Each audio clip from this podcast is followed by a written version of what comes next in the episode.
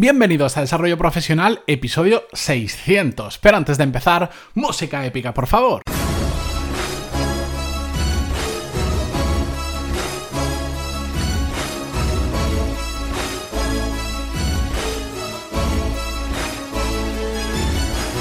Muy buenos días a todos y bienvenidos a Desarrollo Profesional, el podcast donde ya sabéis más que de sobra después de 600 episodios que hablamos sobre todas las técnicas, habilidades, estrategias y trucos necesarios para mejorar cada día en nuestro trabajo.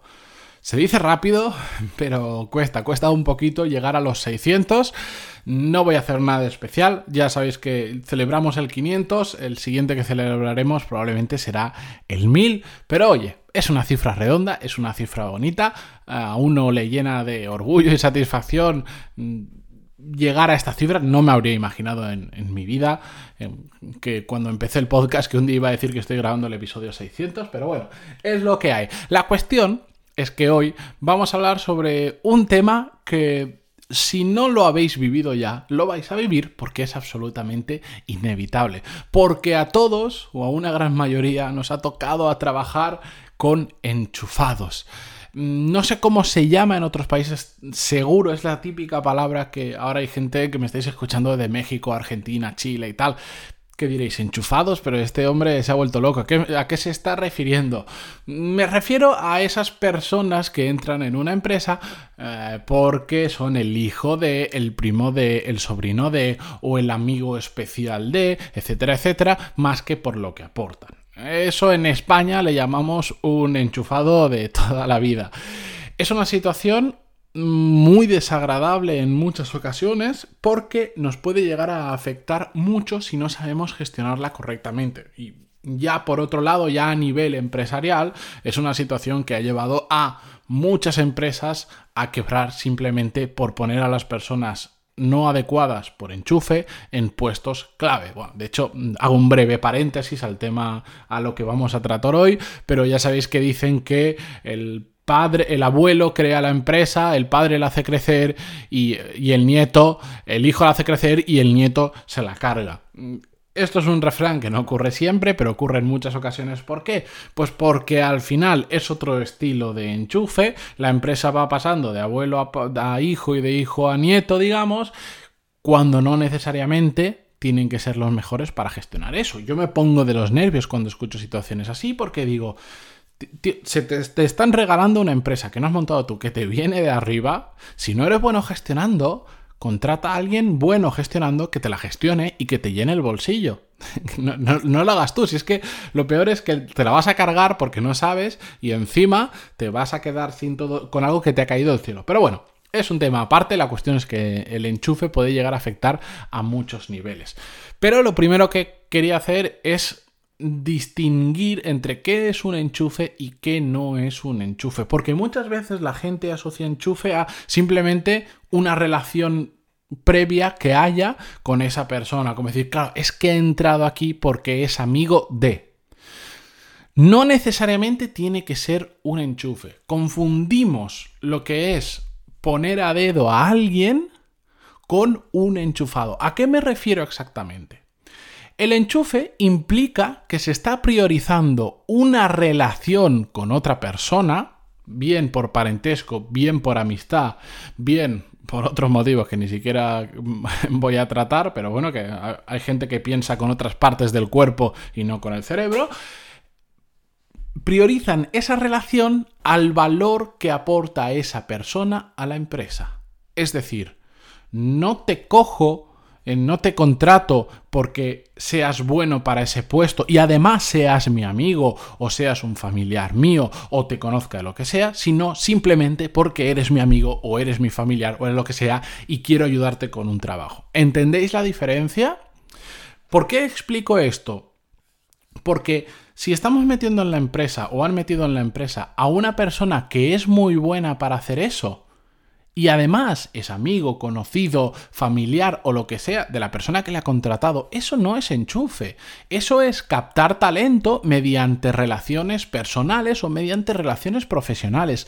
Ojalá sucediera más eso. eso. De hecho, una de las formas que hay de captar talento es tener una red de networking muy grande muy, muy grande. Yo conozco personas que están especializadas en eso y que siempre tienen gente buena alrededor simplemente por la red de networking que tienen. Y cuando van a contratar, en lugar de hacer un proceso de selección al uso o en paralelo a un proceso de selección al uso, empiezan a revisar su agenda, es decir, mm, ¿a quién puedo encontrar que yo conozca y que pueda ser muy bueno para esto? Aunque evidentemente hay una relación extraprofesional con esa persona, no la estás metiendo únicamente por esa relación, sino porque te aporta mucho a la empresa. Entonces, distingamos lo que a veces dice, no, es que lo han contratado porque es amigo de. Sí, porque es amigo de, pero es que es muy bueno para lo que lo han contratado. Entonces es la combinación perfecta. La cuestión es que dejando esto de lado y habiéndolo diferenciado, que es muy importante, el tema de trabajar con gente que ha entrado por otros motivos ajenos al valor que aportan a ese puesto de trabajo o a la empresa, existe y siempre va a existir. Y es algo que nosotros difícilmente vamos a poder evitar, salvo que seamos, por ejemplo, los dueños de la empresa o que tengamos un puesto directivo de alto rango que nos permita tomar determinadas decisiones. La cuestión es que, como yo muchas veces digo, a pesar de que es difícilmente evitable, que hay muchas cosas que se escapan de nuestro poder o de nuestra capacidad de decisión, sí que hay muchas otras que nosotros sí que podemos hacer. Lo que yo siempre digo que está de nuestra mano. Porque lo fácil que es quejarnos, sentirnos frustrados y lo escucho mucho. Gente que, bueno, desde que me, he centrado más en estos temas, pues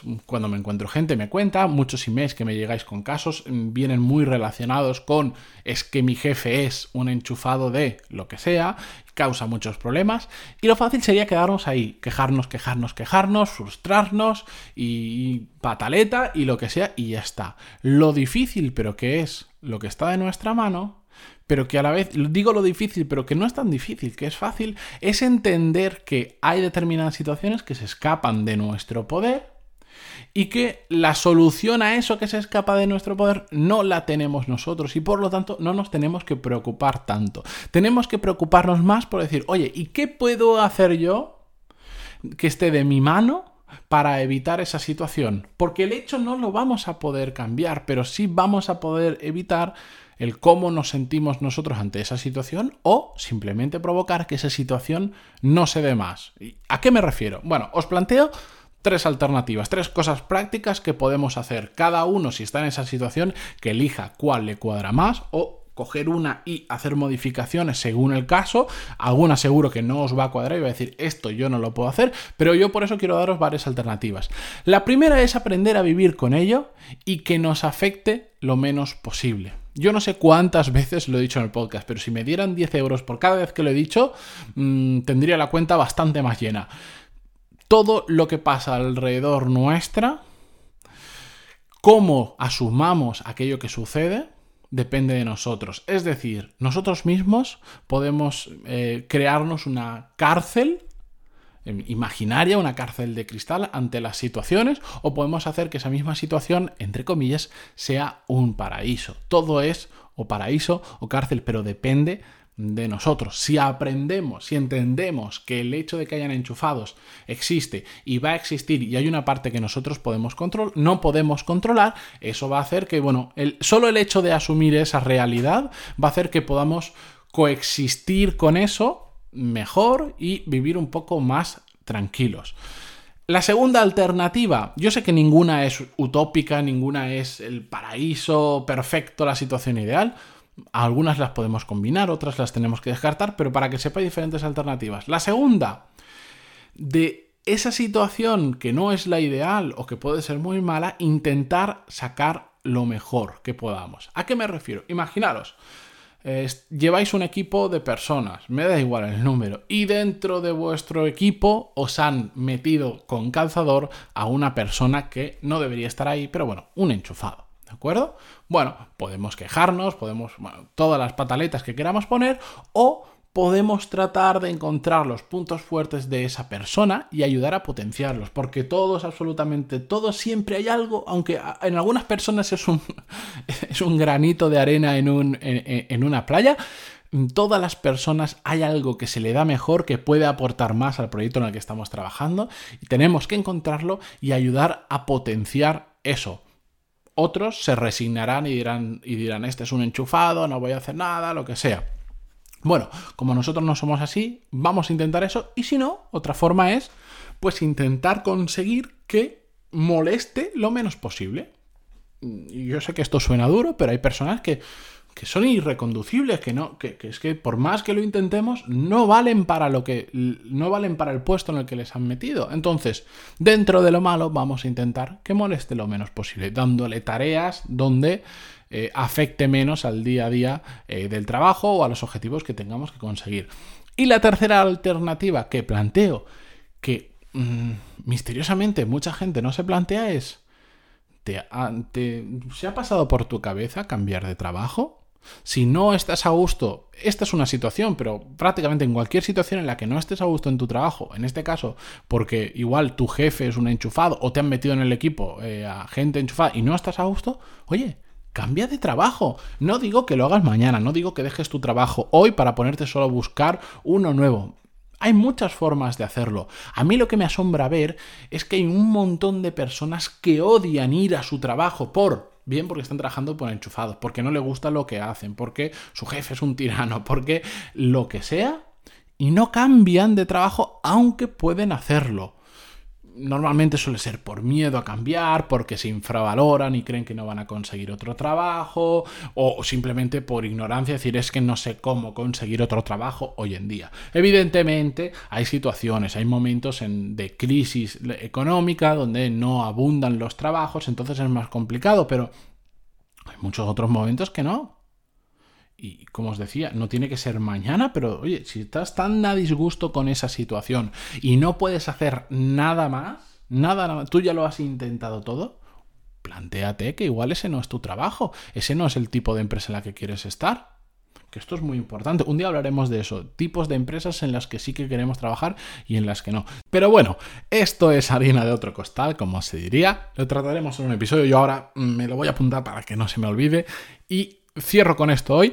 Em, ya sabéis, vamos a tener que convivir profesionalmente con enchufados tarde o temprano, así que mejor conocer las alternativas que tenemos. Con esto yo me despido hasta mañana viernes, no sé cuántos escucharéis mañana el episodio porque ya empieza esta locura de las vacaciones de Semana Santa, por lo menos en España, algunos nos vamos unos días, otros otros, es un poco lío, pero mañana tenéis episodio y la semana que viene, como siempre, el lunes empezamos. Muchas gracias por estar ahí, por vuestras valoraciones de 5 estrellas en iTunes y vuestros me gusta y comentarios en iVoox. ¡Hasta mañana!